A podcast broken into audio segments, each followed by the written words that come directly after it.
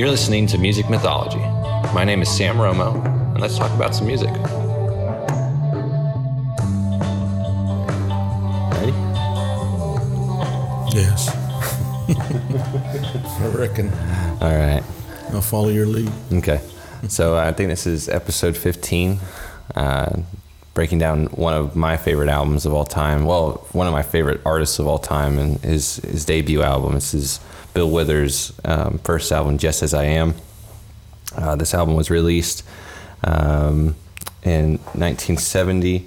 Uh, I believe it was May 1st. Oh, I'm sorry, May 1st, 1971. Um, its lead singles were "Ain't No Sunshine" and uh, "Grandma's Hands," and um, yeah, that's that's basically the basics of the of the album.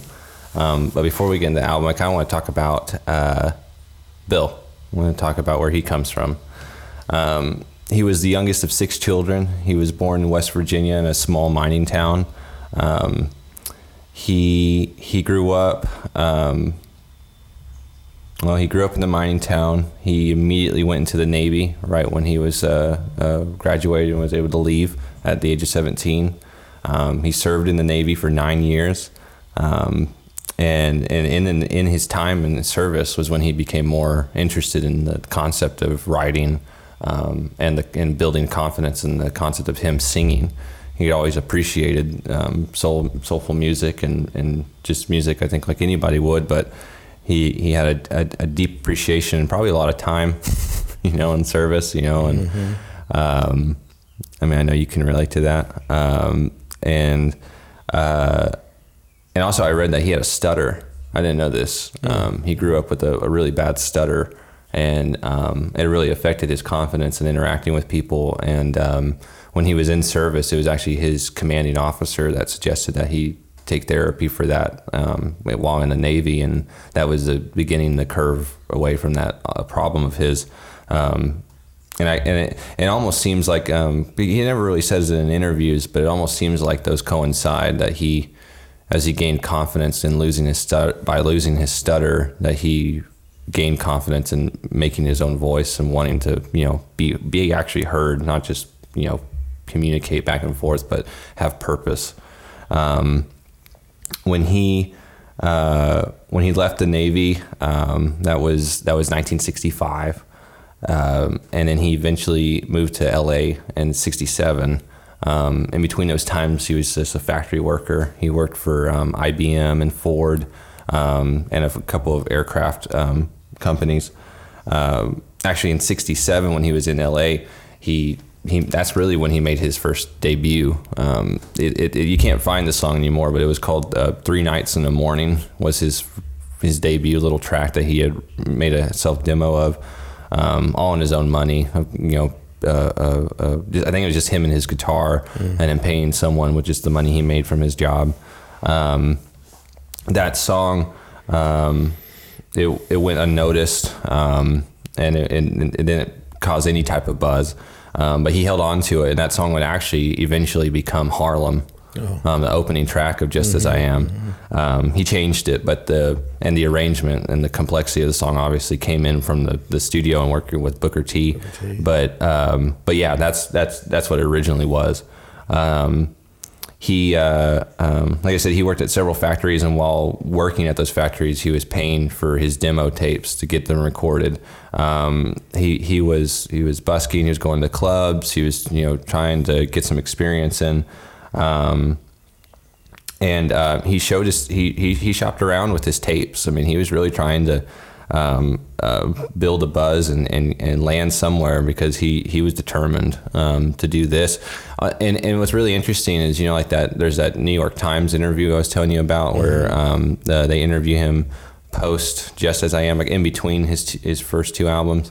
And, um, and he's already had success. I mean, I think at that point, "Ain't No Sunshine" had already sold a million copies, and um, and certified gold and all that. And he still thought the singing and the, this music thing, as he put it, was just temporary, and he never thought it was a career or, or, or it was it had longevity. And in fact, he never quit his job during this entire first album. He maintained his factory position because he didn't think it was going to amount to much.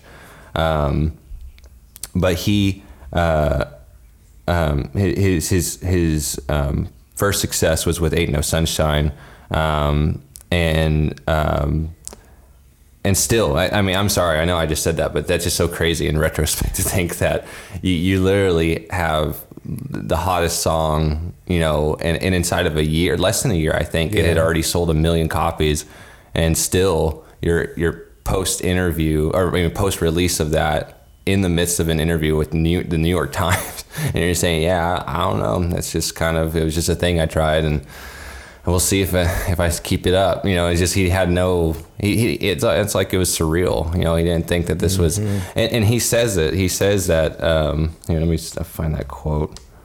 Um, he says, "I don't take this singing thing very seriously. You know, I'm really a factory worker. That's a real job." This thing I'm doing now, hey, it's just a break. I don't expect it to be very long. And uh, turned to modern times, and now he's a, a rock and roll Hall of Famer, mm-hmm. and he has two uh, two songs, um, which I think is "Ain't No Sunshine" and um, "Lovely Day," I believe. And I'll um, keep on use me up. Oh, use me. Well, he has. He has. I think those two songs are in the Grammy Hall yeah, of Fame. Yeah. Uh, oh, yeah, I think it is Use Me. Yeah. Use Me. Um, and yeah, it's just so crazy though, just to think that he he thought he it wasn't much. You know, he wasn't going to do too much.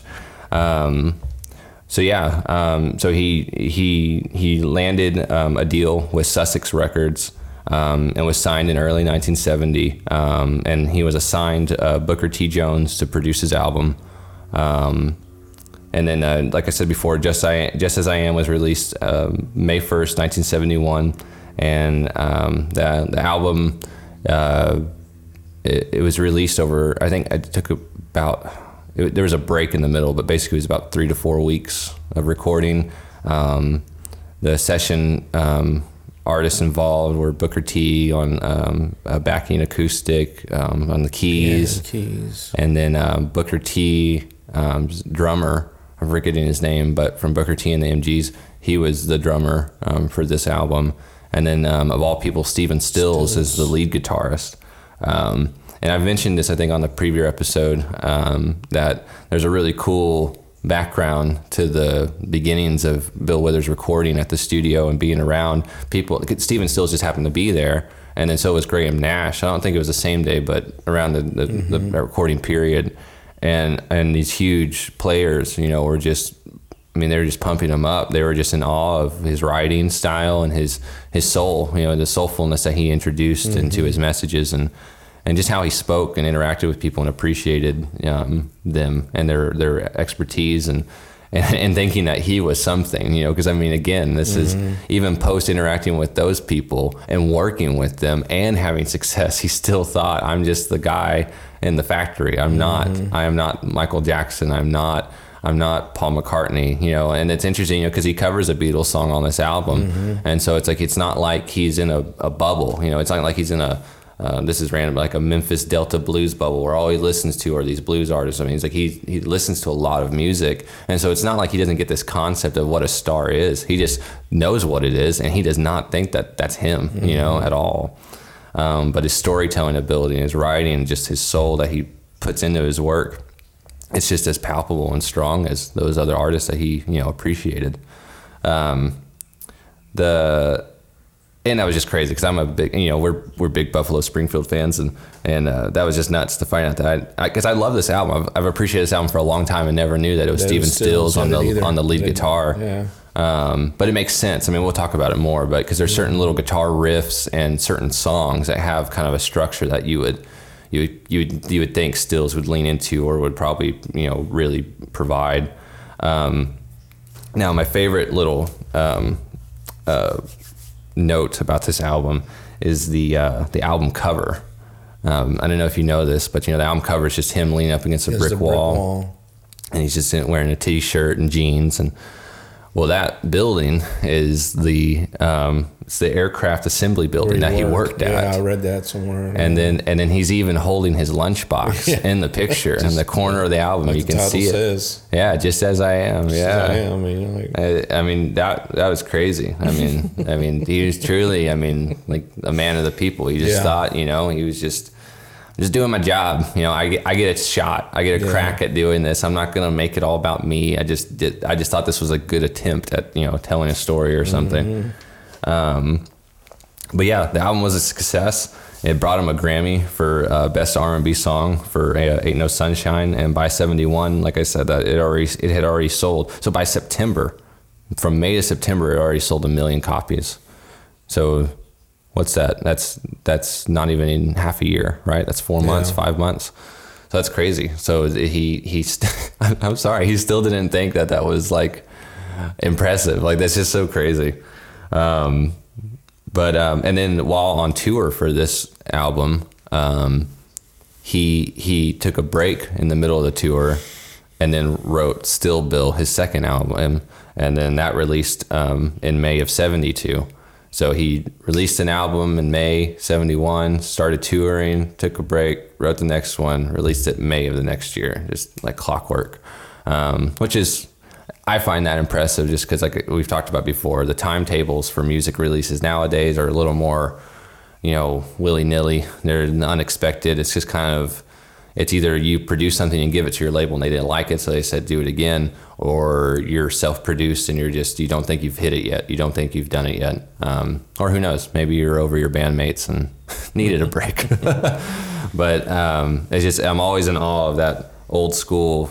I guess it, some of it was contractual, Yeah, but um, so. that old school timeline of you know every six months, six to twelve months, you pump out an album, you know, um, while still touring, you know, and not talking about you know bands like the Beatles or Steely Dan that were studio bands and they would they would work on it. They would work well you know beatles second half where they would put a lot of thought and work into the product and then hope that was a success in and of itself. They didn't need to tour. They weren't trying to tour. That's not what they wanted to do. But anyways um, it's always impressive. Uh, but yeah i mean that, that, that's all i've got on the background. Um, but just the fact that he just thought hey man the singing thing's just I don't take it seriously, you know. I mean, he, he showed it, but you wouldn't guess it, you know, if you didn't know anything about him. You never saw the album cover, and you listen to the album, you you would expect a lot of experience. I mean, this man has a lot of life experience um, to be in his early 30s and to vocalize feelings and and um, um, scenarios in the way he does. But it's a yeah, it's a powerful album. I think that's one thing that comes across to me when I because I've never had listened to the whole album. You know, I knew that you really liked him a lot, and I was familiar with his big songs, but I had never really listened to the whole album. So listening to it, giving it repeated, uh, you know, listens, and that's what came across to me was his he's authentic. He's very laid back. He's very real.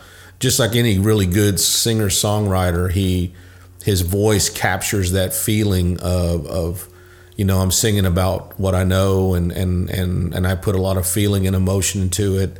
Um, and that really, uh, you know, when you listen to him, like, wow, this is just as good as any other great know, uh, singer songwriter type classic album of, of its time.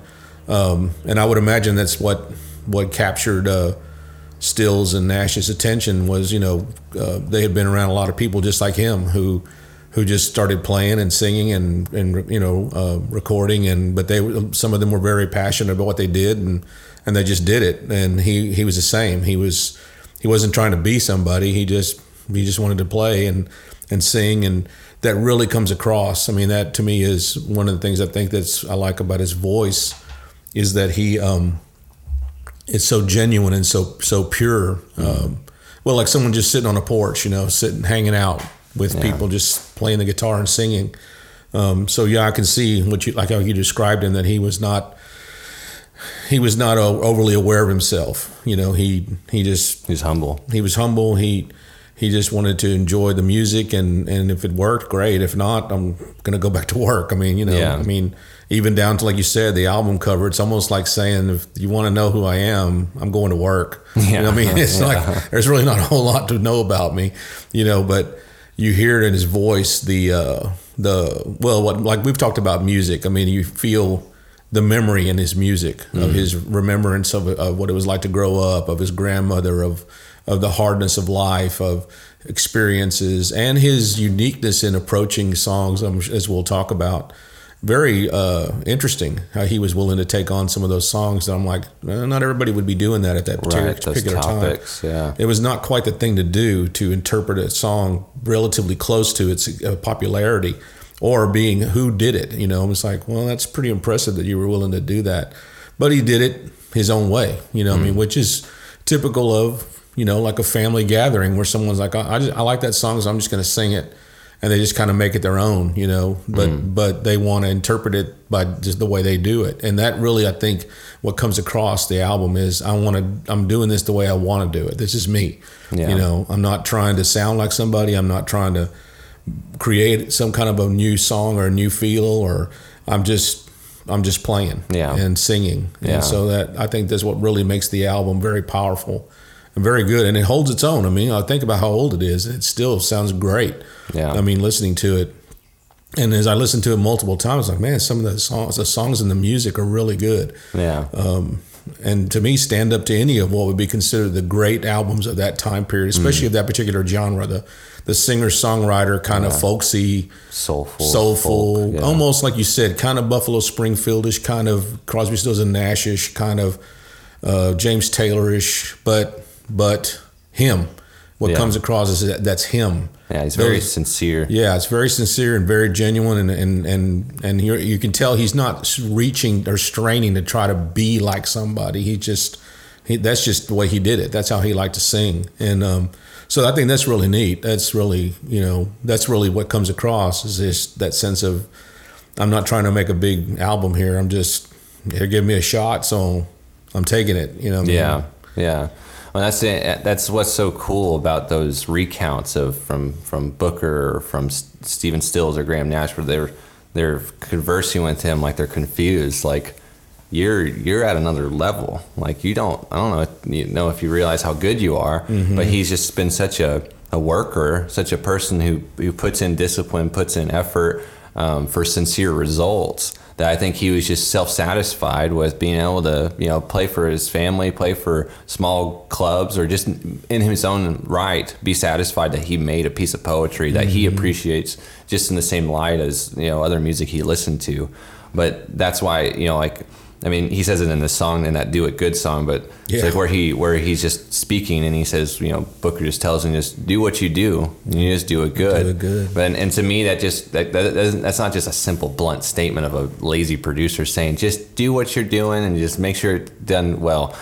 I think it's it was a confident statement because they were like enthralled. They were taken back by this yeah. man who had uh, such ability, but was so humble in his approach and would just, oh, if you want me to do it, I'll do it. But I, it's just a little song I wrote. Like it's a great song you wrote. What do you do it again? Let's do yeah. this, you know. And and and that that and that's this is when you when you see how he how he's interviewed and how people speak about working with him. It's just he's a humble person. He his voice, so too his lingo, his his demeanor, I guess, and how he mm. he it's very um, hippie-ish hip talk. Yeah. In other words, for, that's the way you would talk in that period of yeah, time. Hey you know? man, I yeah, did this. Um, this is groovy. Do yeah. it good. That was like like Nike. Just do it. What we would say. Well, that's what Booker was saying. Do it good. Like okay, you know what that means. You know, just you give it all you got. You know, it's not. It wasn't just some cliche he was saying. It was actual. You know what that means. You know. You know. You know. Just do what you give everything you got. So I mean, he and he does. I mean, you can tell that in in, well, in, in how he approaches it. Well, I almost feel like it's it's even a little more basic than that. That Booker almost saw an artist that he didn't have to hover over and helicopter yeah. and guide to every little avenue. You know, like a Janis Joplin, someone that's like a little no, wild he, no, but creative. You know, he, he didn't have to be. Yeah, and so I think, and, and yeah, and the fact that he was off the cuff, just being in the same studio impressed people like Stills and Nash. That that meant that he like radiated talent. Yeah. And so to Booker, it was almost like just do what you do because you're already ninety percent of the way there. I'm just here to remind you to just do a good job at it. And I think you see that in him in Booker T's production and the feel of the album is that he it's almost like I'm not going to do a whole lot to what you're doing because Yeah. you're already doing it. You know, Yeah. Uh. I'm just touching it up. Little s- arrangements here, strings there, Yeah. but I'm gonna let I'm gonna let you come across, and I think that's really what does come across is his is him his like you said his style his his laid back humble approach his um, his singing that is very to me very you know folksy and very connected to what he's been what he's experienced yeah. um, and I think that's why it it it still you know resonates. It still is a good album, Yeah. um, because it it captures that period and it captures him, you know, and and, and him just being a, just singing like you're saying. Um, so yeah, that's that's one thing I really was surprised at but listening to the whole album. Yeah. Well, and it's interesting um, that you you know you kind of bring up Booker T's um, approach to producing him and handling him because uh, you know I, I agree that there I mean there is one song where it's just him and a guitar and now maybe to to Bill he wanted more like that because maybe that's how he was used to playing them and showing them off but I mean to me it's like if it was a controlling producer you know like Phil Spector saying "We're like I want a full sound. I want you need a bassist you need this. You know my like yeah because i think it's in my heart. That's just him and a guitar. Yeah. and it's like you know it's like they might not have put that on because i think it's 11 tracks. I could have easily just made it 10 tracks left that off and be okay. Um, but you know I, I, I think there was some some freedom there. But even bill um, in an interview post um, this album release when he's working on still bill he has more liberty and i don't think Book, booker's involved in that. I think he he, he has a producer but it's more him Yeah, it's kind of going back and forth yeah and he has more control because he has more clout Yeah, and, and he understands better what Yeah. goes on in the studio. and so to him, when he's interviewed, he says that you know this is a great piece and, and part of him, but still Bill is kind of like the next level More where he, this was really me. yeah, this is where I have more liberty and freedom to express myself and not be controlled by a producer. A lot of this is just me, and I think that's kind of where the background of that song "Use Me" comes from. Is the you know it's like use me up. He's like I like to be used as talent, but. You know, it's like he, he's aware of it. He's aware of that dynamic and doesn't. Yeah, and that's to- something it seems that what I've read about he didn't like in the music industry. Yeah. He didn't like that Oh, he hates the music. he industry. makes it, he hates it, and it was it was really uh, contradictory to him. You know, he he wanted to just be able to make music, and and well, it's a machine, right? They want to make money, Yeah. and uh, so it's all about sound. Usually, that's why you get a producer to a certain extent, Yeah. not just technically, but to make sure that it you know it pops and it has Yeah. a certain something to it, and you can see that with Booker. I mean, you know, because I read about him, he's pretty interesting in himself, and uh, so I mean, he's got all this experience in the studio, and he knows what to add on, and you can tell in some of the songs, like, okay, that's got to be Booker, you know, the arrangements, the Yeah. But then you can tell he still reflects the his uh, I guess respect or his awareness of hey, this guy needs to just be left alone. I mean, let him just play. Let him let him make the song the way he wants to. And so that really comes across. And I think that it, it works and many times in the album where it's just very, very, you know, to the point. Yeah. Well, you want to get Yeah, started on it? absolutely. So, uh, the first track is Harlem. It's kind of this groovy, string driven, soulful song um, Yeah. about the hard life in the city. Well, it's Yeah. about a lot of different things. Yeah. Um, but it's about enduring all the things that uh, that you, I don't know, experienced down there. Um, but it's uh, um, Oh, I'm sorry. It's about enduring. I just, I'm trying to read my notes here, and I'm a terrible writer. Um, and I put it, it's really about enduring all these things that you can't control. You Yeah. know, like living in the city, there's a lot of chaotic things, and just living anywhere. But that's what a lot of the topics handle. And and uh, but musically, I love the build up. You know, I love how it it. Um, it has this musical momentum to it that every time a measure finishes, he adds on another instrument. Um, where where it's you know it's just him and and and the and percussionist and the strings and you hear the uh, a tambourine join in and, and and and more strings. It's like every measure, one more layer and one more dynamic gets added to it. And uh, and then I think like halfway through, like the drums start to pick up a little bit and it gets a little more you know energized. It intensifies. Yeah. Um, but yeah, that's a it's a it's a good opener.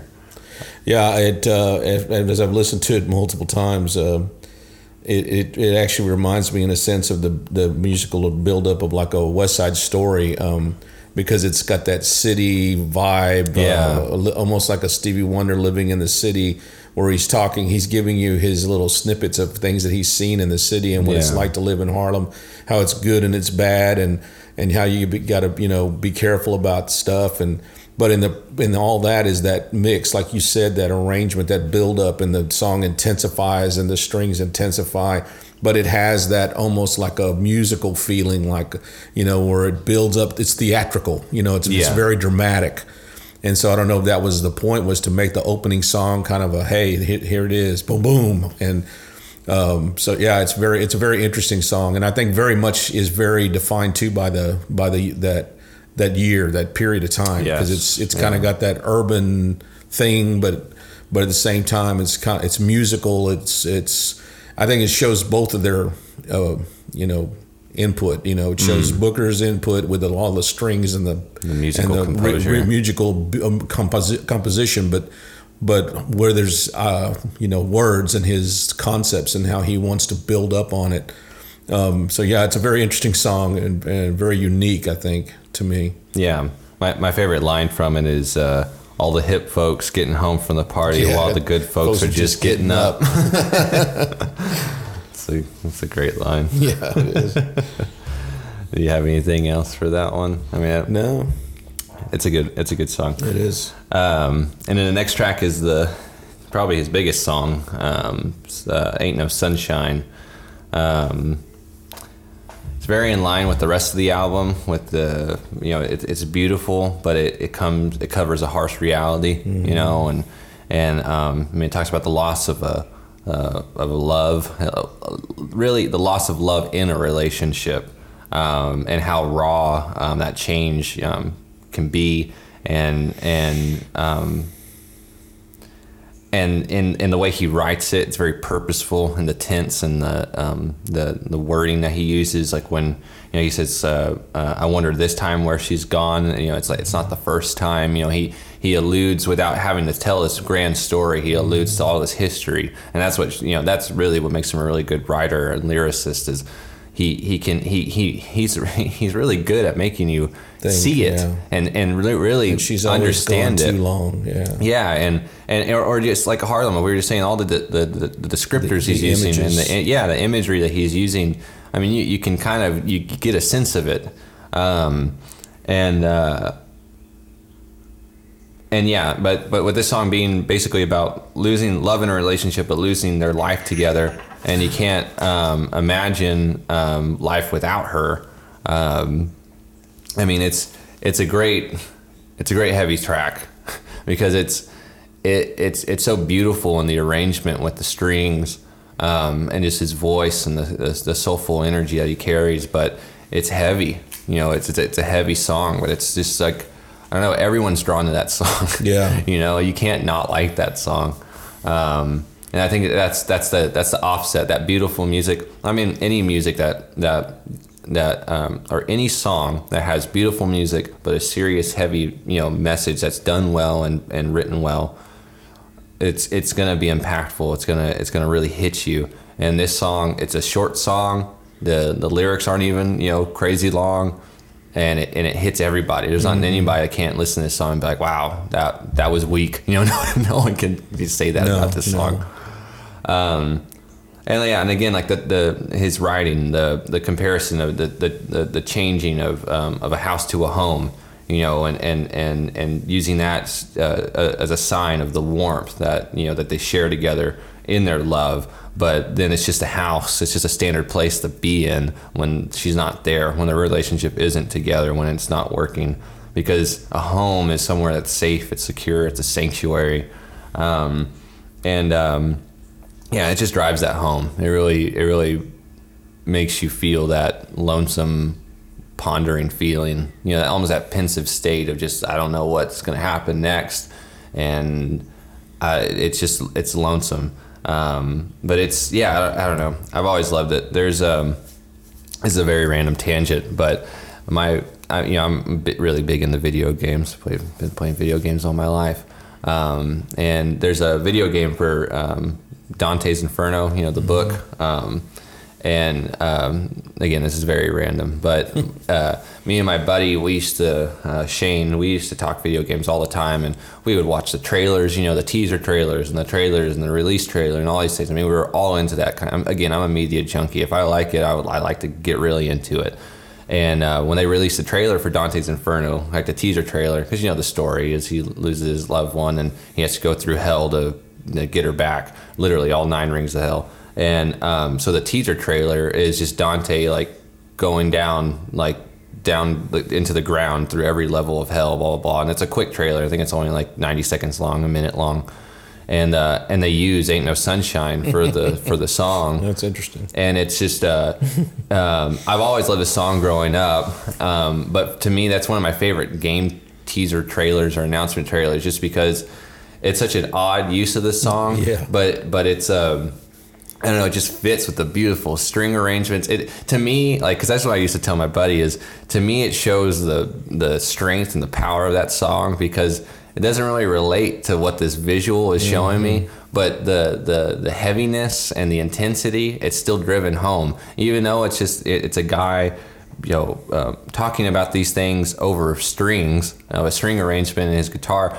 it's still hitting you it's still hitting you like a you know like mm-hmm. a reality freight train and it's it's i don't know um, I have one more thing to add, but um, what what do you guys say? Well, I was going to say that um, it I think this is one of the times where Booker T's uh, uh, production and where there's music and the way he plays and sings uh, match completely well, and that's why it's such a still a very popular song. And I mean, obviously, when they made that song, they had no idea that you know you roll out to the 20, 2020 or the 20, uh, where we're at and th- this is a song that's played all the time over and over on, yeah. on, on radio and, and like you said and used it uh, with a background to movies or trailers or but I mean this is a song that you probably could play and everybody would know that song. Oh, it's a it's, cultural piece. It's a cultural song, and and so in, in line with that, I, I and I will mention this a couple times. I'm sure is that he he's to me he's very reminiscent of James Taylor. It has that James Taylor song feel that in other words this is a song that when you make it it's going to stick with you forever everybody's mm. going to know that song mm. they may not know you but they'll know that song and then they'll say oh that's the guy that made that song you know and so i mean it's a it's one of those kind of songs and i know it ranks high in the uh, rolling stone all-time oh, songs all-time. and yeah um, but it's just a beautifully well crafted song. Yeah. I mean, it is like you just said. That's why it's haunting. That's why you, you still listen to it. That's why it's still enjoyable even now. And and uh, so it's a great piece. I mean, it's just perfect. I mean, the arrangement when you listen to the strings, they're just right. Yeah, it's not overdone. It's it. It's not too long. It, it just acts, it accentuates it and helps it to to build it, to make it feel even richer and fuller. But his voice and the way he plays, um, it like you said, I mean, he to make that and not realize what you did. I'm sure there was producers and, and people who were like, "Oh man, we're gonna we're gonna make a lot of money yeah, out of that song." Probably, man, this guy's awesome. Well, He's like, yeah, Maybe know. that's what made him even super more annoyed of the industry. Oh yeah, because they wanted they wanted more. They wanted more, oh, more of that. More. Oh yeah, yeah. yeah. Hey, your music's great, but we really need another one of those songs. Yeah, you know I mean, so I could see him saying, "I really don't." Know if I, I mean, that's just a song I did. I yeah, mean, you know, he's so, like, I'm not going to do it for you. Yeah, I mean, yeah, I mean, so I just did it because that was in my, you know, my heart and my head, and well, and and and past this album, a little bit in the future when he's being interviewed, you know, he says that. Uh, I haven't changed anything about my lifestyle. I still drive the same car I drove to the factory. I still wear the same type of clothing. He's like, I haven't changed much. So it's like it's not even a big wig coming to him saying we're going to make you rich was a worthwhile venture no, to him matter. anyways. No, it, doesn't, just, it doesn't matter. To him, him, it was just them. It's exactly. like, no, you're just trying to persuade me. yeah. Um, so, I mean, I think that's great. I mean, it, I think that gives even more power to the song itself. And, yeah. And, um, and is a great testament to him as a, an artist where he was at and what was happening in the times. You know what I mean? That, that, that songs like that were just, you know, I'm sure even in that day, people were like, that's a really nice song. I mean, yeah but not again not realizing people from 20 30 years 40 years later are going to be listening to that song saying that's a great song you yeah. know and Um, and no one's going to say, "Don't play that song." You know what I mean? Like, so I mean, it's it's a song that you're gonna your your children's children's children are going to hear that Yeah. song. You know what I mean? Yeah. And that's an amazing uh, thing to, and it's not because it's uh, how would we call that? It's not just the re- regurgitation of pop culture. Yeah, it's not because it's catchy. Yes, or just because they're going to just show it anyway, whether it's good or bad or indifferent. It's because it's very good. I mean, Yeah. it, it's a very good song. Yeah, and it, it plays it plays a certain heart. uh, yeah, string. I mean that's why I, that's why I, I see him a lot like James Taylor. He he has the ability to sing a song. It's like, man, I love that song. You know, Yeah. I mean, I mean that song means something to me. You know, I mean, I want to I want to play that at a wedding. I want to play that at a funeral. That's why you play songs like that, right? Yeah, because it's it's impactful. It means something to you, Yeah. and it and it kind of becomes a part of you. You know, that's what's beautiful about music. I mean, it, whether it's a family get together or listening to someone like a Bill Withers or whoever, it becomes a part of you. I mean, Mm. it's like I I really like that song because it means something to Yeah. me. Um, Yeah. So And and I mean, I know we've said this a few times now, but I mean, he, he was just such a talent. And even if you take away his guitar ability, his lyricism, and he was just a vocalist, he's, Yeah, he's still a sing. fantastic vocalist. Yeah. You know. Um, so the the one other thing I had to add um, that I didn't know this is that the uh, the 26 I knows in the in the track that was a placeholder um, of his. He wanted to write a third verse for the song. Um, he, he he thought the song was going to be longer. Um, and that's kind of thing I was going to say before is um, I like your comment how you said that this is a this is a beautiful balance between him and Booker because you have him conquering the lyricism and the delivery and you have this beautiful string arrangement just you know adding nothing but vibrance and and another level to the whole composition but um it's short you know it's like Yeah. it, it doesn't need to be super long. He doesn't need to talk because there are other songs on here where he has multiple multiple verses where he talks about multiple things. Um, but this one it's just he drives it home keeps it short and sweet. But he originally was going to have a placeholder but it wasn't until he first performed it and did that placeholder in front of those pros in front of all the session musicians and the and the producer that they said no leave, leave it in. He's like that that actually fits it. It's like it gives it a, a different um, uh, uh, expectation of where you thought the yeah, song would different. go it adds you a difference to the song. Yeah, and I love those little uh, quirky, or I don't know what you would call it, those little niche ways he would have of writing or singing or pronunciating a certain uh, line that would give it a little extra umph when it wasn't just I see that, and I'm sure we'll touch on that as we go with. But with I see that as his upbringing from being around uh, gospel and being around folk Yeah. singing, uh, soulish singing that was very. You, you you almost like jazz. You come up with a sound. You know what I mean. You you come up with a mm, or something, uh, or a, you the how you you you use your voice Yeah. a different way. It's it's uh, he picked up on that from you know, that's how people do it when they sing gospel or they Yeah. or they're just singing. They just do something different because they, that's how they do it. In other words, he's like, "This is how I do it." yeah, it's like an accent. Yeah, and it's is- it's very unique to him, which is again what comes across in his in the music is it's it's so unique the way he. Well, it's just him, like you said, just as I am. I mean, it's that's how I do it. That's how I sing. yeah, I mean, and what's cool is like we talked about, Booker or no, or no one involved made him change it. They just said, just do, then just just do it good. In other words, just do what you do. You know, I'm not going to try to change you, and I think that's what he meant too. I'm not going to try to change you and, and make you do this. Don't do that. Change your voice. Yeah. Change your tone. You know, cut this. You know, extend that. He's like, mm, just you got it. I mean, that's good. yeah. So Um, and then the next track, um, so both of these, Ain't No Sunshine and this next track, Grandma's Hands, those are the singles, which are, I think those are the strongest songs on the album. Um, but uh, Grandma's Hands, I think that's my favorite one from the album.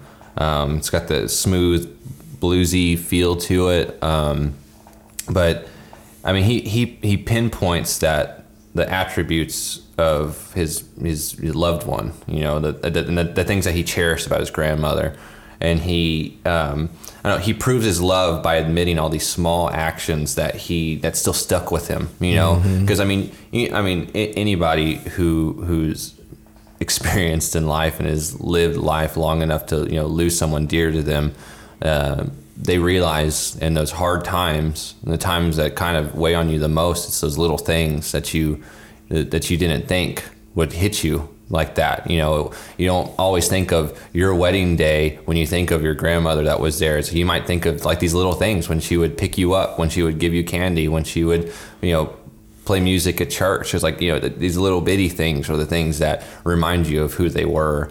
Um, and that's what's so beautiful about this song is, is it, it just captures that appreciation and, and that w- uh, um, purposeful um, action of cherishing this person and appreciating them post mortem, post them eh, affecting them anymore, post them being around to hear that. But you you just it, it is a legacy and it is his way of honoring that person, mm-hmm, mm-hmm. And, and it's it's it's beautiful. And like you said before, this is one of those songs where it's not a, a pop song and it's not a gushy no. pop formula song. That's not what he's going for. This is this is like a real kind of like an admittance. Like this is what I'm going through. This is what is weighing on my soul. And if I'm going to explain it to you, I'm going to do it good. And I'm going to tell you exactly who this woman was in every little way that I still think of her. Um, well, and uh, a couple things. It ties back into what you said about, you know, Sunshine. Um, it, I find that on the album, some of the songs are the that are the best songs are shorted to the point. Mm. And, and, when you think about great songs, whether it's the Beatles or James Taylor or whoever, m- many of their songs that are really really good are very short. They're two three minute songs. Mm. And he does some great things with these short two three minute songs. And this one especially, he like you said, it, it, it you can tell it was very important to him that he wanted to capture his his recollections of his grandmother. But even the style of the song is very uh, almost uh, like like if, if they were having church in the in the back in the back of the house or in yeah, you know I mean it was spiritual. it was very it's a very spirit it has a, the sound or the feel of a spiritual of a yeah. song a, a, a, you know a hymn it, right. it's it's like a hymn and that's exactly what it is yeah it's a hymn to her you know what I mean? It, it's his ode to her. It's her. It's his way of saying right. how much you meant to me. But I'm gonna even make the style kind of like you would have would have wanted that song to yeah. be. You know that kind of uh, hand clapping, toe tapping, almost like I could go into a, a fevered moaning and groaning. But I'm I, I don't. This is not what that's about. Mm. You know, I want to capture what what you how you made me feel. Right. You know, and that's kind of what you do when you do try to do something to. Uh, pay homage to someone you love, you want to capture how they made you feel, and he does that with that song. Yeah, uh, because it's very sweet, and there's and very much you can see him being a little boy, you know, playing around her and listening to her, even like her hands would hurt and swell, yeah. you know, um, and um, and that's. Uh, that's the kind of things you remember about somebody, you know, and so it's a it's a really sweet song, and you can tell it really meant a lot to him to to do that song. He wasn't he wasn't doing it for anybody but her. Yeah, you know. It's like yeah. so don't. I'm, I'm sure Joe Booker don't. I don't know. I'm saying that he like don't tell me how to do this song. Yeah, or like you can add a couple of things, don't, but yeah, don't, this is really how I want it to don't be. Jazz it this is me much. to her. Yeah. So don't. It's almost like him standing at her graveside saying, "This is a song I did for you." Yeah, you know that's kind of how you feel. It's very intimate and yeah. and uh, but very sweet and to the point. In other words, you know, he doesn't, you know, get too long drawn about it. He's like, I just want to hit it and do it like and do it good. And so he does follow, as he said, he does follow Booker's uh, advice. But that's really one of the songs that does stand out. Yeah, oh, it's a beautiful song. Um, I, and I love the outro where he, he has the closing statement. If if I get to heaven, I'll I'll look for Grandma's hands, and then you have that you have that groovy guitar mm-hmm. outro in the background. It had to be Stills because I think Stills was the only electric guitar on. He, he's the electric guitar on the album, and so you just have that like. And you know that just that was popping my head when we were talking about it earlier. Just and you saying it just then is that's another aspect of it. This is Stephen Stills who knows how to play, and he's a he's already a known musician and and a celebrity. He doesn't even uh, show out you know, he just yeah. he just plays. He just yeah, plays the guitar for accent parts for background, but it's very subtle and it's very you know in the background. He's not trying to to say, well, they need to know Stephen Stills is on this album. Yeah, there's you know no sticker no, on the LP that no, said featuring Stephen Stills. You don't sense his intrusion in terms about his music, how he plays the guitar. Yeah, he just plays it, and he yeah. doesn't. You know, it's almost like I just want to help you. You know, I don't want to override it and I don't want to be known, you know, which is amazing. because again, like you said, I mean, I never knew Stephen Stills played on that album. I was like, that's amazing that he just did that and, Yeah. and didn't want the attention, didn't want you know to take away from Bill Withers and his first album, which says a lot, really. Yeah, it's interesting. But yeah, that's a great. That's my favorite one off that album for sure. And in following that one is uh, "Sweet Wanomi." Yeah, sweet. It's a s- smooth, sweet, smooth, soulful, folky kind of song. Um, it's another song that kind of um, it's visual. You know the way he describes the room and, and her and the warmth and being Now, do you know who other. is she? Who is he singing about? Uh, I don't know. It's, it could be just it's just a song. Yeah. I didn't know if he was singing about a specific person or Yeah, I didn't. I didn't. Well, I didn't see anything on the places Yeah. where I where I look. Um, but um, yeah, I don't know. It, it, it's just a great song uh, where you're, again he he makes note of his surroundings, the feelings uh, that he, uh, the things that he he feels and he appreciates when he's with his sweet Wanomi. You know, it's like he he's just good. This is another good example of why he was just a great writer. Yeah. You know, it's like th- if anything, this is his kind of structure, style. his No, formula. Yeah, you know, you, feel his soulful, uh, uh, funky, uh, you know, approach that is that adds to something a little different to the way he does the song. Yeah, because like if anything, this song that fa- falls in line to what you would say is the Bill Withers formula. Yeah. You know, you got that soulful folk feel to it, but then it's got lyricism that it's pic- picturesque. It, it puts you in a scene. You know, um, but this is a sweet song about a gentle romance and appreciation. And and when I say gentle, because you know he his descriptors, you know, sweet, softly, sleepy, pretty little, like you know. Um, but it's just again, he, he's just a master at, at composing that type of um, mindscape, you know, for songs, for being able to visualize it and feel it. Mm-hmm. It's just that's and yeah, and and and I get it. I get why you compare him to someone like James Taylor or um, yeah, or Stevie Wonder, someone that's you know super soulful, super expressive, and not just expressive. They're composing it. They're writing it to accompany their song, Right. and their message, and it drives it home. You know, And that's it. I mean, to me, if you were to describe James Taylor, it'd be kind of pop folkish with maybe and a little more and a little rock. But with Bill Withers, it's folky, funky j- soul with a touch of jazz, mm. and and he he incorporates that soulish funk very well because he doesn't let it take over the song, but he but he expresses it, which is I'm sure he grew up listening to that music and and and and it's a part of him, and so it really comes out in his work in his work, but. Um, but at the same time, he knows how to make it delicate. You know what I mean? He doesn't have to push it, but it's just it just adds to the song and and makes him really kind of unique, like you said, in his way of approaching the music. Yeah. Do you have anything else on that one? So then the the next one is uh, "Everybody's Talking," uh, which is one of the, one of the two tracks that weren't written by him. So this was written by Fred Neil, another songwriter.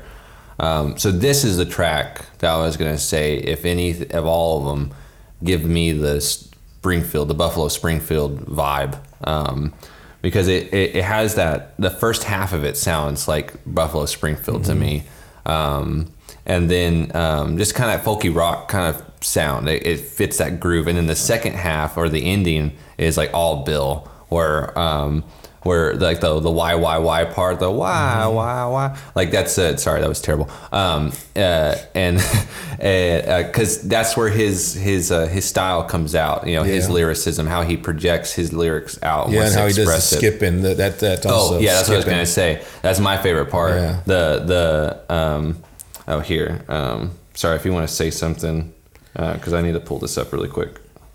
Well, one thing I realized, I thought, well, you know, that had to have been relatively close to when the movie came out, which was uh, Midnight Cowboy, um, and the original Everybody's Talking uh, uh, version, which is by Nilsson.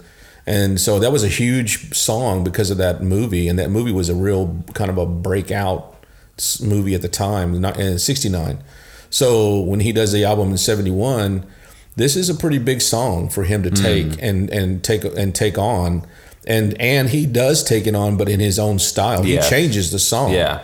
And he does it almost again like somebody sitting there go, you know, I've heard this song and I like it, so this is I've been thinking about playing it like this. It's like doing a soul mix. Very, uh, very Yeah. soul mixing, very almost jazzy scat singing kind Yeah. of. And and- but I mean, the first time I heard it, like, oh, that's not the song. Well, of course not. It's not Nilsson. It's not the style at all. Yeah. But he's like uh, it's like me just t- playing the guitar and and like you said kind of having that kind of folksy um, rockish like you said springfield poco kind of feel kind of and and and um, but it's just an interesting i don't know it's almost to me his way of saying this is what I feel like when people are saying stuff about me and I don't really, I don't like it. You know, I mean, I don't want I don't want to hear it.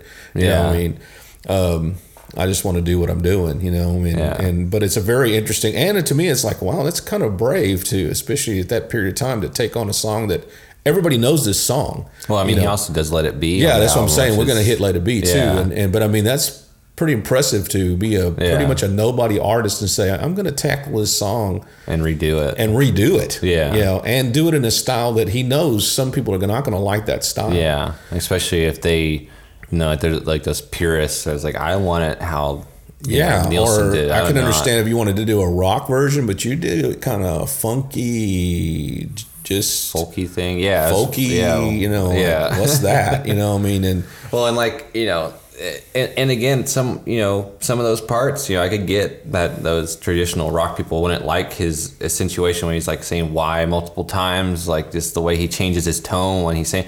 But like, I love that crap. That's, Yeah. I think that's his style. That's his niche, Yeah. and that's why I love the the closing part of the song where he's like skip, skip in, skip, Mm-hmm. skip over the ocean, and then you have the the guitar going wow, and then the the strings coming in at the same Yeah. time. It's just a one. That is just perfect. It's like yeah, it's because a very interesting song. because I, I love that closing part though where he's saying the skip skip part because I mean this the production of it how it's just him everything Mm-hmm. else cuts off and it's just him speaking and then right when he when he says over the ocean like a stone and all the stuff comes back in and you're back in the groove and yeah it's just a that's a great song I love that one um anything else on that one No, no, cool good, good. uh, and then the next one is uh, one that we've referenced many times um, is uh, do it good Do it good. um, so this one, this one I feel like is the most like kind of like Booker T, kind of like that jazz Mm-hmm. feel, you know, um, and also kind of like I, I know this would have been like a few couple years after this album was made, so who knows? Maybe it inspired them, but I know they're all kind of jazz related, anyways.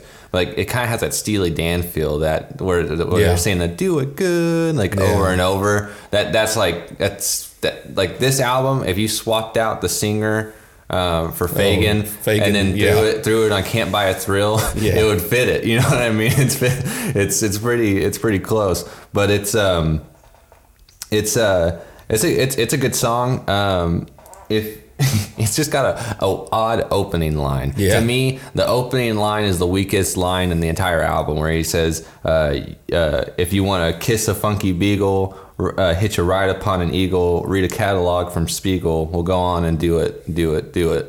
it's just random. It's so random. Um, but um, but I love the bridge where he where he breaks and he and he just speaks directly Starts to the listener yeah. And um, yeah, and just talking about who he is. I love how he never says his name too. I feel like that's another uh, humble, um, um, you know, uh, uh, uh, note about Yeah, he's himself. not pushing He's like, if you read the album, you know my name is what my name is. He doesn't even he doesn't even say it.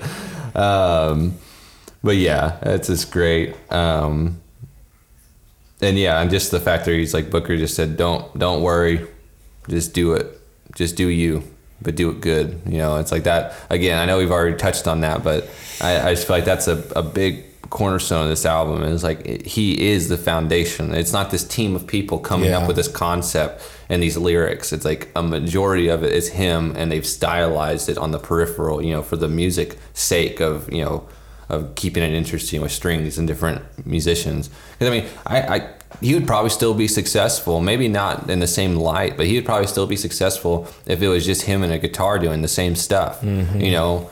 I mean, ain't no sunshine. Grandma's hand would still probably explode. You know, maybe a little bit different, but I just feel like it would still be a, a, a, he- a impactful thing.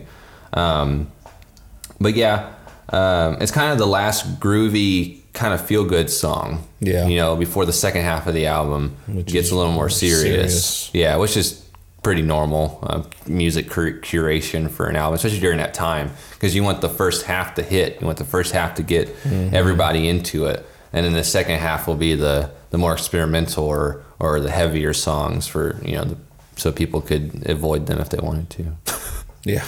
Uh, do you have anything else on Well, this again, one? this is another song that's very short and sweet and to the point, Hmm. but it's interesting and and um, and it to me it comes across almost like something he would have maybe came up with when he had his little you know like his he would be working nightclubs or you know it kind of sounds like that sort of like a little jazz band or a little they're just kind of starting an intro and and they walk in or sit there and start talking and then he just kind of introduces himself you know but the music's kind of playing behind him and you're getting a beat and uh, yeah, it almost feels like being at a show. yeah, being a show, like an, that's what I'm saying. It has that feel, like a, like you know, you can just repeat that sound and and you can just kind of move with it and do what you want to. But like you said, I mean, he's introducing himself. He's he's almost uh, show, showing you. I mean, you know, well, here I am. You know, like you said, you know, I am who I am. I mean, I, you know me.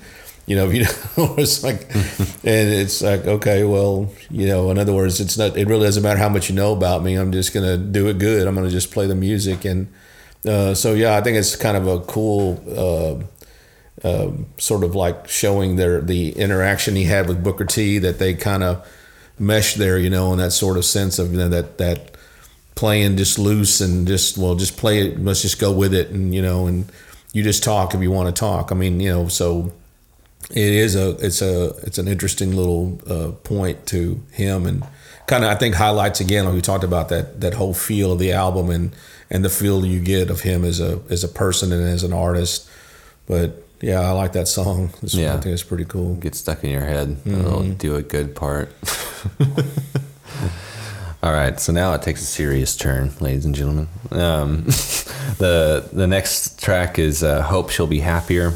it's pretty pretty Yeah, it's upfront. pretty deep. Um, to me, it kind of has it's kind of has that um, "Isn't It a Pity" by Harrison Mm-hmm. feel to it because of the um, the guitar and the organ, the way um, the way the music um, rolls out.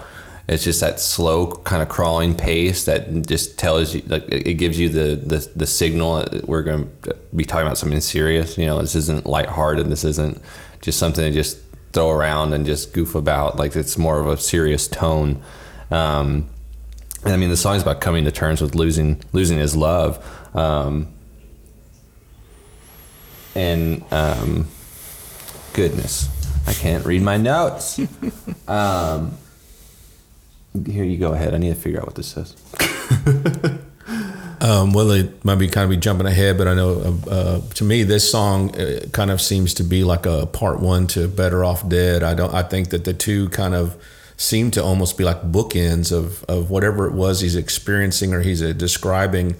Um, you know, it's like it's a sad song, like a ballad song, and and his almost like a lament, like you know, well, I'm sorry it didn't work out, but I hope I hope you're happier with him.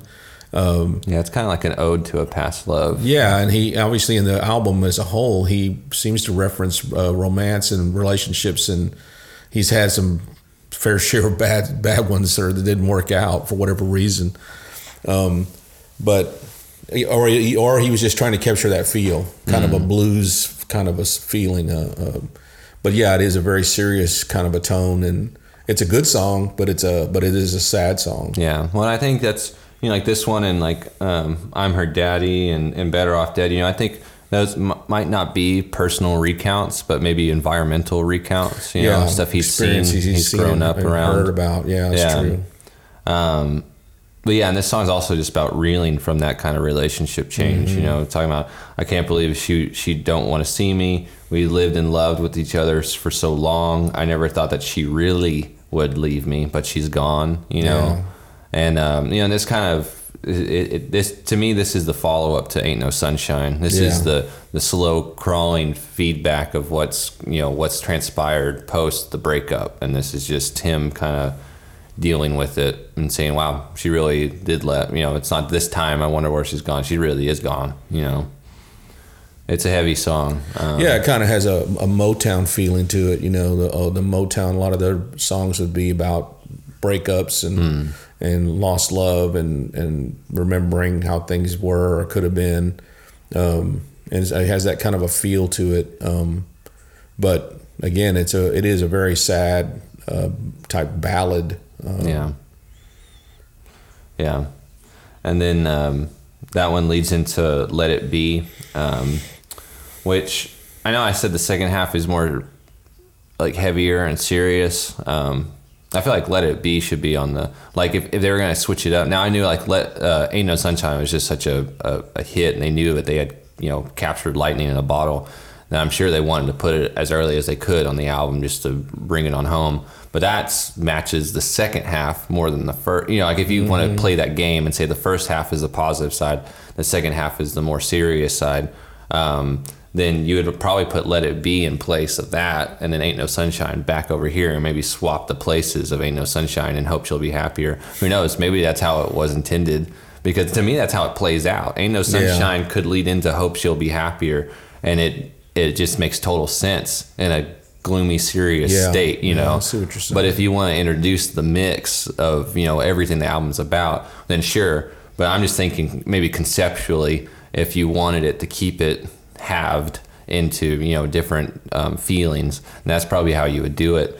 But um, just like with um, everybody's talking, he, this is his version, His of "Let It Be," which is a, a more soulful gospel kind of cover. Mm-hmm. You know, he's using uh, using organs, uh, hand claps, tambourines. You know, it's like that's Yeah, he that makes kind of spiritual churchy. stuff. Yeah, spiritual songs, spirituals. yeah, and I also because I mean, there's a classic Beatles song. Um, don't I don't have too much to say about it. I just have one. Well, note. and well, to him again, he, the fact that he tackles the song when it's re- it's very rare, it's very new. I mean, it had just come out. yeah, it was Uh, only a few months. just yeah. so it was a year. to to tackle a Beatle, a big song from a big band, and then to make it your own um, and make it more, you know, uh, gospel, spiritual, uh, you know, beat, uh, funky, folkish. But I think too, it, it could be as you're talking about how it where it fits and in, the more seriousness of the other side is that it it could be he's talking about the let it be in a more in like in a cynical sense, like just the let it be, just let it be. That's just the way it is. You know, I mean, this is the way things can be sometimes. You know, so just let it be. You know, I mean, uh, and but I mean, almost singing it. You know, well, like blues, where you know you can sing a song and it's got beat and it sounds good, but it's not singing about good things. Yeah. it's just singing about, hmm, that's just how it is. That's how I feel Yeah. you know so to me is maybe it's what he took it for is like i'm not looking at it from the standpoint of it being look forward to, to something optimistically it's more like kind of almost cynical well just let it be or just sort of Well, see, to me, it's almost like the Beatles one I would put in that category, where it's more of a passive, just like it is what it is type of thing, because it's like that slow, you know, piano. But then with his, it's kind of a, it's a little picked up, and it's got you know a little more shine to it with Yeah. the the hand claps and the and the tambourine. Uh, it, it almost feels like this is like that that that that confidence you get when you're in the church, when you're in that spiritual area where you're like, no, you know, I'm good, everything's good. You know, just just let it be as it is, because this is just how you know God's gonna do it. You know, it's just just let it be, just let it roll. Um, that's why, yeah, because it's just it, it it's I, I like it because it. I mean, I love Let It Be, the original. It's a beautiful song. I don't think anybody doesn't like that song, but I really like this one as the. It's just like a different. It's like a lighthearted it's a version different of approach it. Yeah, a different approach. and it shows him it shows his uniqueness Yeah, absolutely. and his ability as a songwriter and a singer to tackle a song that he knows people are going to right away have an opinion about it Yeah. i mean he has to know that but it just like i just want to do it the way i want to do it the way i like to do it you know yeah. Um, so it's yeah, it's a good it's a good, uh, It's a good take on it. cover. Yeah. Oh, and the one little note that I I had, um, you might think he's saying Mary in a weird way, but he's actually saying uh, Mattie, which is his mom's name. Oh, Because you know Mary is Paul's mom's Right, he says his his and he says name. his mom's name. Because he says Mattie in uh, Grandma's Well, hands too. it's also possible that's something his mom would tell him. You know what I'm saying? In other words, maybe that's something his mom he grew up with his mom telling him. Well, let it be. Mm, Just Just, let it go. just let it go. Let it be. Yeah. Well, and then uh, then then we get right back into the serious. Oh, yeah. right after that, um, with uh, I'm her daddy, uh, which is basically it's, it's a it's a story of an estranged father. Mm-hmm. Um, I don't have too much to say about it. I mean, it's a it's a heavy song. It's um it's almost it's almost yeah it's almost like a ballad, like a plea. You know, and It's- very bluesy. Uh, he- Yeah. he, sings it with a lot of emotion. yeah, and it's got a and the composure of the music gives off this feeling of like a like calm confusion. You know, like in the beginning Yeah. when he's asking a lot of questions, and in the middle it's more of like an intense confusion where he's just getting a little bit louder and more direct, and then um, and then only ending kind of with concern for the child and Yeah. just you well, know, you can sense there's a like a quiet desperation. You know, Right. Like I can't, I really can't do anything about it, but I'm I'm hurting because I'm her daddy, and that you know, I'm not a part of her life, and uh, or is she a part of my life? I mean, things you would think about within a strange situation. I'm Oh, yeah. sure. Well, and to think about the time period, this Yeah. isn't a time period where you can just look up your past lover on Facebook and reconnect with them. even if you wanted to. Even if you're the other side and you're just trying to look into the other person. I mean, if you lived together and had a Yeah. relationship in Harlem and then he moved on to LA and then never told her where he went and then he moved on to some other suburb or some other city, it would have been extremely hard to track someone down that was willing to go across the nation. You know what I mean? So it's like no, it captures his in his voice the blues feel of that. That that the way the blues does that. It sings about hard things and difficult things and things that you can't change. You're just singing about it, you know. But his voice is very powerful in that song. Yeah, it is. Um, yeah, that's it. I don't have too much to say about that one. It's a, it's one of the heavier ones. Um, and then uh, after that one is uh, "In My Heart." Uh, it's kind of uh, an acoustic blues piece. You know, it's just him and his guitar. Um, it's short. It's a pretty short song. Um, so I was just gonna read it really quick. And it says, uh, "When I need some affection, you're not there. I close my eyes and use my recollection." And in one moment, there's my favorite scene, taken from the place where I keep my keep my dreams. In my heart, in my heart. It's a lovely, lovely, lovely thing to see the picture in the birthday wallet that you gave to me. But a man can lose a photograph, so just in case, I keep your portrait close to me in a special place in my heart, in my heart. Um, it's a good poem. It's a good. It's a good. Um, lyrics. yeah, and um, yeah, and this one, um, yeah, just because it's so direct and to the point, I do like that, and it's short. You know, I do like that they didn't try to build up something crazy. You know, in the background while he's playing. It's just a real s- direct, simple guitar Simple, yeah, song. it's very simple. Yeah. Um, and then that's followed up. This is another one of my favorite from the album is uh, "Moaning and Groaning." Yeah, Uh, that's a really cool one. very interesting song. Um, it's a great beat. I love the beat to that song. Um, I really like the, the, the production quality on the instruments. Like on that, because you know there was a break, and and I'm curious like when this one was done. Like I wonder if this was the first one they did on the second half of the break. Because I think they did a majority of the album and then took a short break and then went back. That's all speculation, and I just say that because all the arrangements are great. You know, like the last one, In My Heart's the most simple because it's just him and a guitar. But then it's immediately followed by this one where you have um, uh, strings, drums, but like everything's panned. You have you have a guitar on the far left, you have another guitar on the far right, and then he's right in the middle. But the the the buildup of the song, it's like audibly when you're listening to it with, especially with good ear, ear- uh, earphones on or, or good uh, speakers set up. It's like you could. It's a great wall of sound. Like it builds such a good musical foundation. And then um, I love this is the only song I think he does it on is he does an overdub. He does two two vocals. So, you know, so it's him, you know, moaning and groaning, sometimes co-assigning or going back and forth, and it just adds that little extra dimension to his, you know, to his delivery. Um, yeah, I don't know this one specifically. I, I, that, that's all I really have to say about it. But the the the the production value on how they handled this song was really cool. I thought it was really really nice. um, and then it, and then it wraps up with the final track, uh, "Better Off Dead." Um, it's a tale of a anguished alcoholic, yeah, basically. yeah, Um, you know, it's a, um it's a strong bass line. Um, it's kind of a slow crawling bass line.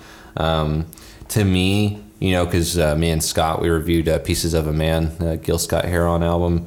Um, this is the this is a track because you know it's around the same time period. I think these were released like within a year of each other. Um, I think.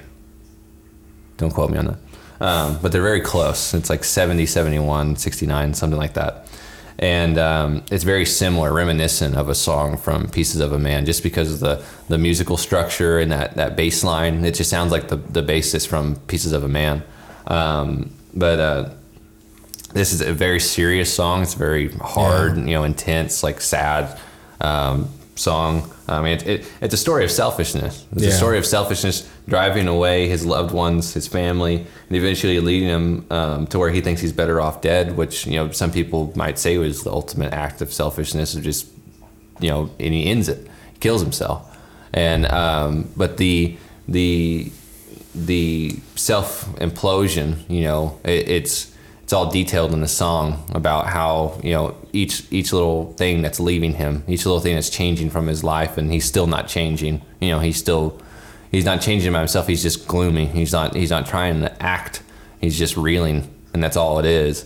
Um, and then uh, so just full full honesty here this was a song that i would skip a lot like because i've listened to this album a lot but um, this one and like in my heart um, were kind of the ones and let it be because like i just knew let it be you know, i've heard that a million times prior for the beatles and i've listened to this album a few times and i when i first listened to it yeah i would listen to it on rotation with the other stuff but now i'm kind of like yeah i get it you know and i'd move on sometimes um, but this one it was just like it wasn't a mood I wanted to you know Yeah. entertain.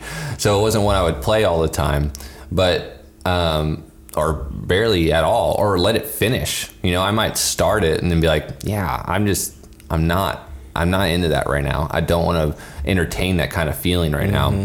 But when you listen to this as a concept and as a full production, as a full album, um, which because that's past me. That was me years ago. But now looking at this, uh, like current me and how I appreciate music, when you look at it as the album closer, you know, because we I talked about this with Michael Rossi last week that you know it's very purposeful, you know, in how they they line it up, how they chop up the album, and um, and and, and, and it's crazy. I never finished the song.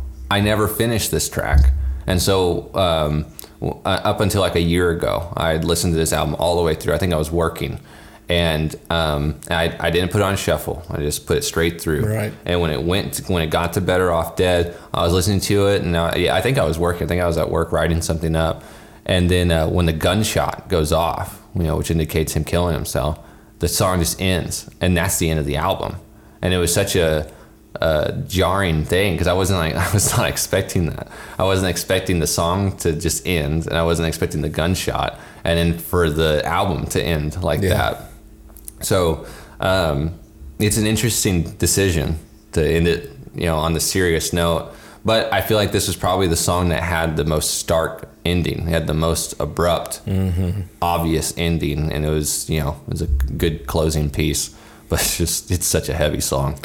Yeah, and I think, um, like you kept, you've said it a couple times, production value. You know that it, it's interesting that the album reflects his personality more than it reflects the, you know, trying to make it sound like what was happening uh, at the time. You know, um, he has a he has a popular song, but it's very much in the vein of his of his style. It's not it's not doesn't sound like somebody else. I mean, it it so again, like we talked about, Booker T uh, allows him to pretty much project his own style, his own personality, and how he approaches the music, and and so those songs are you know like either like you said, they're things that he knew people that that went through those things, or he was he experienced those things, or maybe he did some of those things himself but they do capture a very bleak side of life.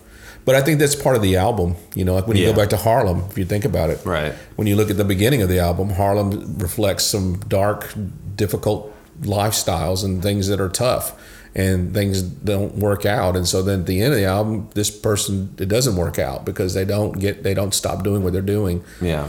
um, but um, it's it's a very a very wide, uh, I guess, a, a variety of, of of emotions and experiences and things like that.